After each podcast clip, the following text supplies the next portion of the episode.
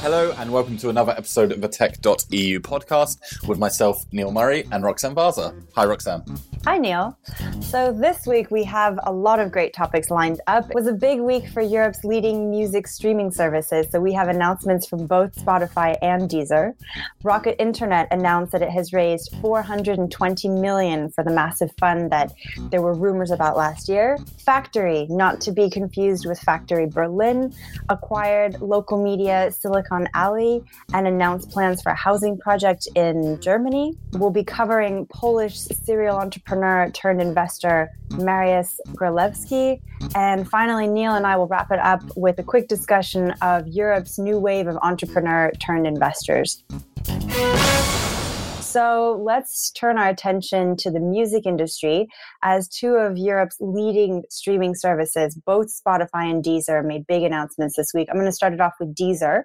So the company actually scrapped its IPO plans at the end of last year, claiming that there were unfavorable market conditions. It has just come back with an announcement that it has raised 100 million euros from historical investors, so that's Access and Orange. Now, for the record, Deezer was actually planning to raise roughly 3 times this amount through its IPO.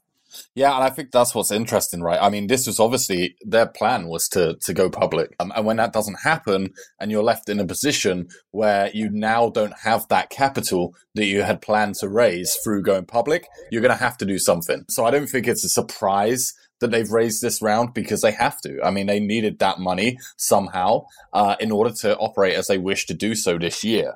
I mean, we talked last week about SoundCloud and kind of how that may be a bridge to the big Universal deal. And it's almost that debt money was to help get them to the next stage. I kind of have the same feeling with Deezer here. I mean, I'm pretty sure I read somewhere that the plan is still to go public at some point, perhaps next year instead. So I imagine that this injection is almost a kind of keep us going or keep us on track for what we were targeting until then. But like you say, it's kind of 3 times less in terms of their IPO. So it does put them in a bit of an awkward position. But, you know, it's good news for them that they're able to get that capital because otherwise I think they could have been in a sticky position.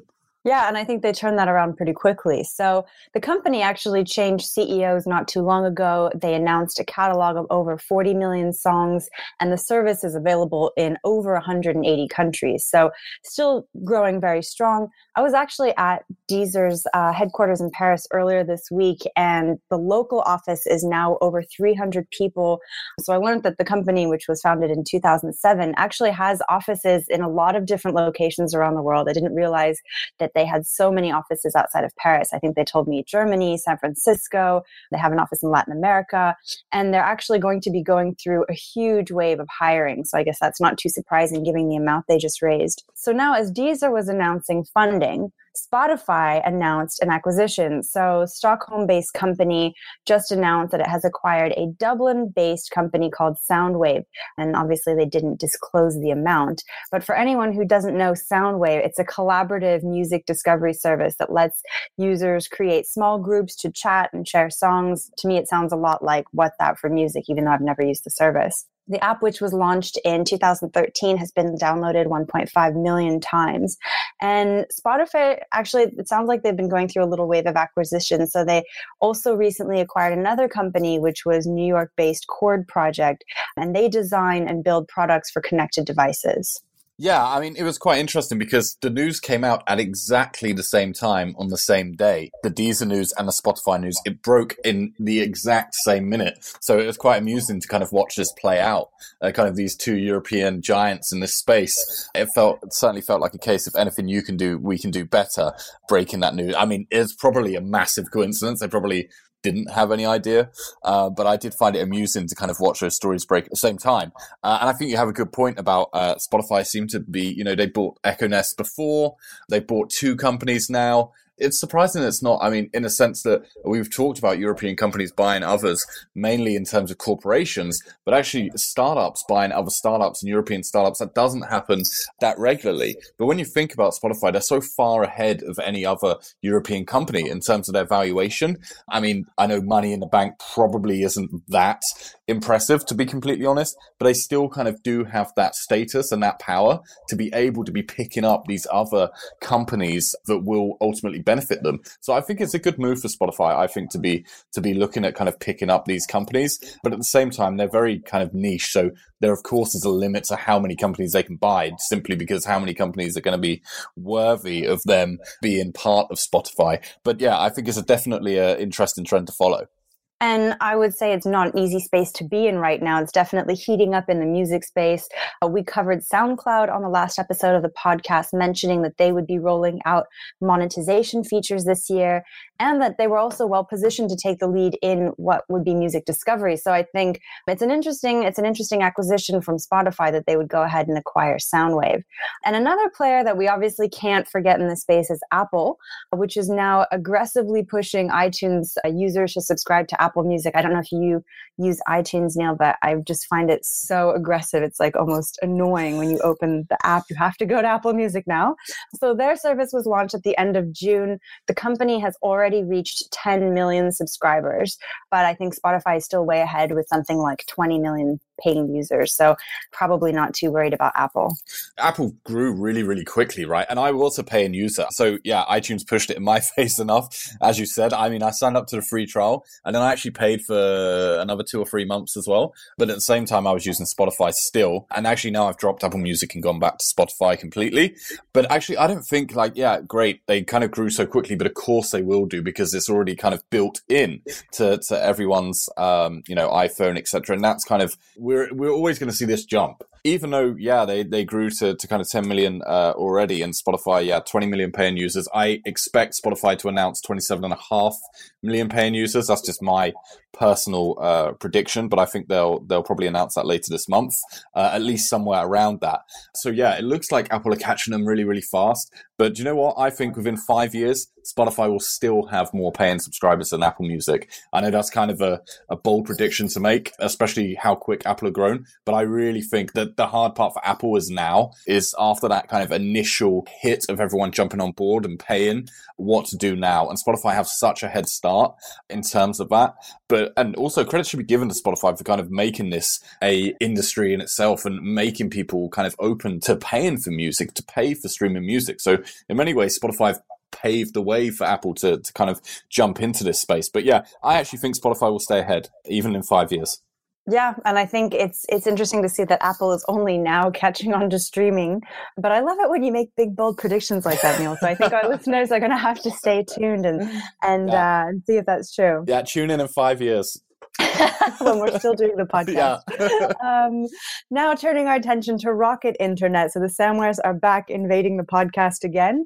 As our listeners may remember, there were rumors last year about the Samwares preparing to raise a $1 billion growth fund. They've just announced a first closing for the fund. So it's apparently to be called Rocket Internet Capital Partners. I think that's a really great name. And they've announced $420 million under their belt. So Rocket itself actually only contributed $50 million of that. The other investors for the fund were not disclosed, but I think they mentioned that they included pension funds, asset managers, insurance companies, and the likes. And they've made it very clear that this capital is not going to be used towards early stage investments in Rocket Internet companies. Yeah, I mean, what's interesting about this fund is it's going to be even bigger. And right now, it's already kind of 420 million, like you said. That's actually, I mean, they announced it as this as well. This is the biggest European kind of internet-focused fund.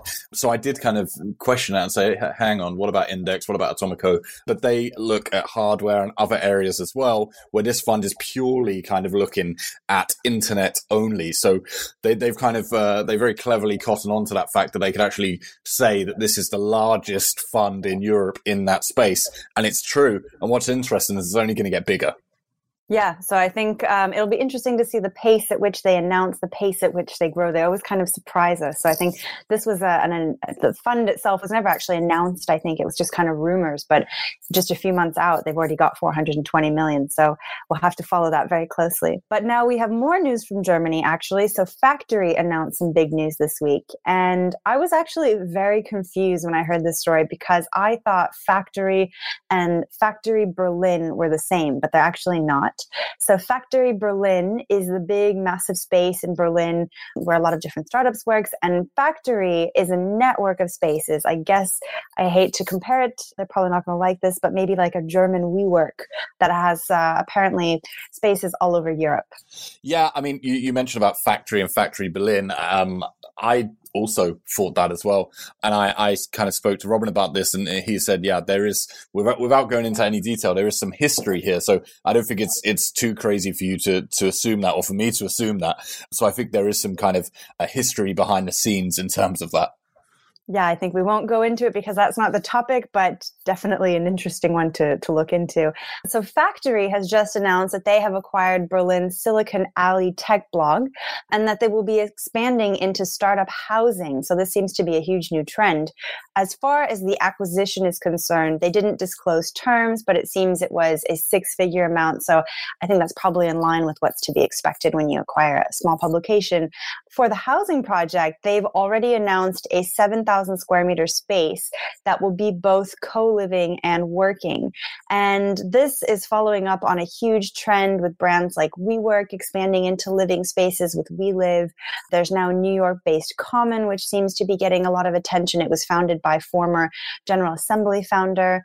There's a lot of different projects like this, but actually they're still relatively less common in Europe.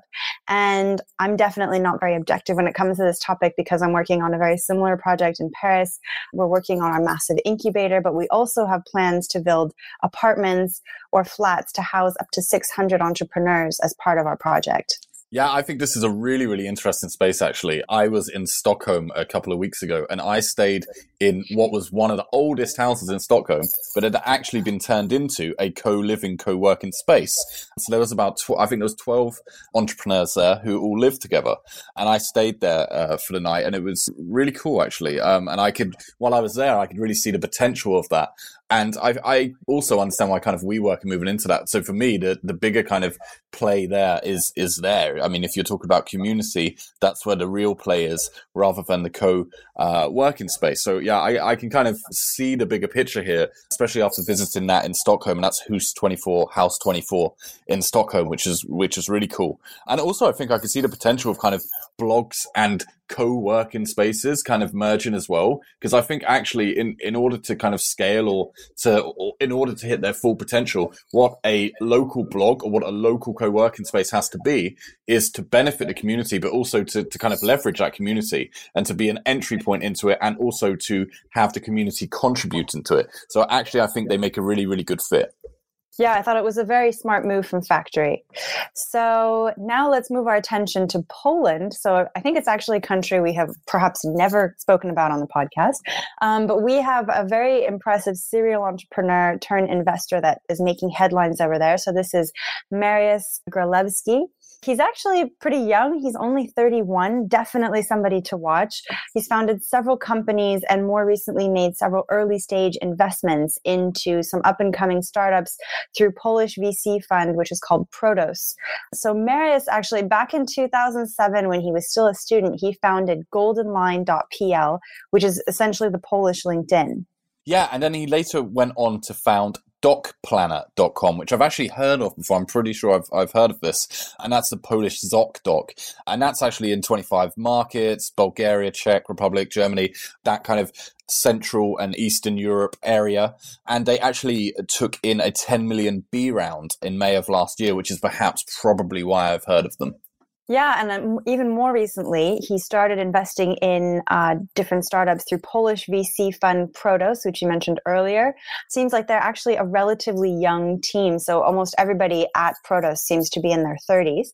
He's invested in a handful of companies, including question and answer site Brainly, and it looks like a Tictail competitor as well, which is called shoplo.com. So I think definitely we'll have to stay tuned on what Mariusz will be investing in and founding next, because he's definitely someone to watch in Poland. Finally, it seems that every week we have a great topic to discuss. And I think this week we realized that there's actually essentially what looks like a new wave of entrepreneur turned investors in Europe. So I feel like a few years ago, the European ecosystem seemed to feel that there were more people in investment with financial or consulting backgrounds and not enough with entrepreneurial backgrounds. And it actually looks like this is really changing. So there have been more and more entrepreneurs that have started turning to investments, whether it be through angel investments or through a proper fund. But I would argue that more and more funds are teaming up with entrepreneurs as well. So this past week, for example, Atomico, which we've recently covered quite a bit, has, I mean, obviously the fund itself is founded by Skype founder Nicholas Zenstrom, but they've added what they're calling some entrepreneur partners to the fund as well. So these include founders of companies like LastMinute.com, Supercell, and Jawbone. Actually, I think you hit the nail on the head at the beginning. It's that it used to be very much about financial consulting backgrounds. So then the USP of VCs in Europe was, we were once entrepreneurs, we get you, you know, and like almost every VC firm has had that approach for the last couple of years. Like that's their USP. When you ask them, you know, what are you doing differently? You know, we were entrepreneurs, we understand you. But unfortunately, I think a lot of the time that isn't necessarily true, or at least it's not true to the type of caliber that you would perhaps expect or want. And Europe has that available now. And actually Atomico are a good example of tapping into that. So the founders that they are getting, LastMinute.com, Supercell, Jawbone, all companies, successful companies, and are kind of very experienced entrepreneurs, and also with a profile as well, which I think is important in terms of their firm. And kind of as we move away from this selling, you know, sales pitch of, you know, we really do get you, it's not needed. If you know Brent Hoberman and you know kind of Ilkka Pananen and you know the founders, then it's not needed. So I think it's very interesting how the kind of makeup of VCs is changing, but also kind of the sales pitch or their branding is changing as well. Yeah, so Atomico is obviously not the first one to do this, nor is it the only, or is the UK the only location to have funds like this. So we mentioned previously that Brent Hoberman, we talked about this on other podcasts, he had previously been involved with ProFounders, so it's another kind of entrepreneur-based fund. Outside of the UK and other countries, we have other funds that have strong entrepreneurial DNA. I think one that really comes to mind in France is Isaïe, which functions as a collective of entrepreneurs. I think they have something like 130 entrepreneurs that work with the fund, people who have founded companies like Price Minister, AppsFire, Showroom Privé. And essentially they have an interesting model whereby they take sometimes two seats on the board, one for someone in the fund and one for one of the entrepreneurs that's part of their collective. So very interesting model. And then I think we still have a few entrepreneurs themselves that actually found funds. I would argue that Atomico is still a very rare example of this. Yeah, and I think that's just because we're not there yet, maybe. I mean, Europe perhaps isn't, you know, mature enough for that to have happened yet. I mean, Nicholas is someone who's been in the scene for a while and has founded several companies and has now turned his hand to investing and setting up a fund. And I'm sure we will see that more. And actually what these kind of entrepreneur partners coming in, or these angel investors who are kind of tying themselves in the VC funds in Europe, they're getting good experience to be able to do that at a later point. So I think Europe perhaps just hasn't got to that point yet, but that we will do. And these are steps towards that. One thing I would say, though, with these kind of entrepreneur partners or angels is one thing I don't understand is how they can be not necessarily the entrepreneur partners because they're more experienced, as we said, but there's a lot of angels in Europe actually who are still very operational in their companies and in companies which need attention. So I think it's quite interesting at that level where you're not kind of, you haven't exited yet, you're still operational, you're doing very, very well, and then you start getting involved in a load of angel investments. I find that a kind of tricky stage to understand because I find it hard to figure out how you can be really giving good attention to your companies in your portfolio, but also kind of maintaining that your 100% focus is on growing your company. So I think that's kind of the tricky stage in between just being a founder and then eventually setting up your own VC fund. There's this kind of tricky stage in the middle, but perhaps kind of entrepreneur partners, once you've made it, is a way of the next step after that. Yeah, looks like a good model for potentially other funds to look into. Yeah, definitely. And that's it for this week. We covered quite a lot. We are on iTunes, SoundCloud, and we're also on Acast. And that's the embed that we use on our posts now and where we predominantly are. So do check out Acast. Please do give us your feedback on the show. I know several of you reached out to us last week, which was great. And we listened to all of your feedback. You can find us on Twitter at Neil S.W. Murray and at Roxanne Vaza, at tech_EU, and the website is tech.eu. And we'll be back next week. Bye, Roxanne. Bye, Neil.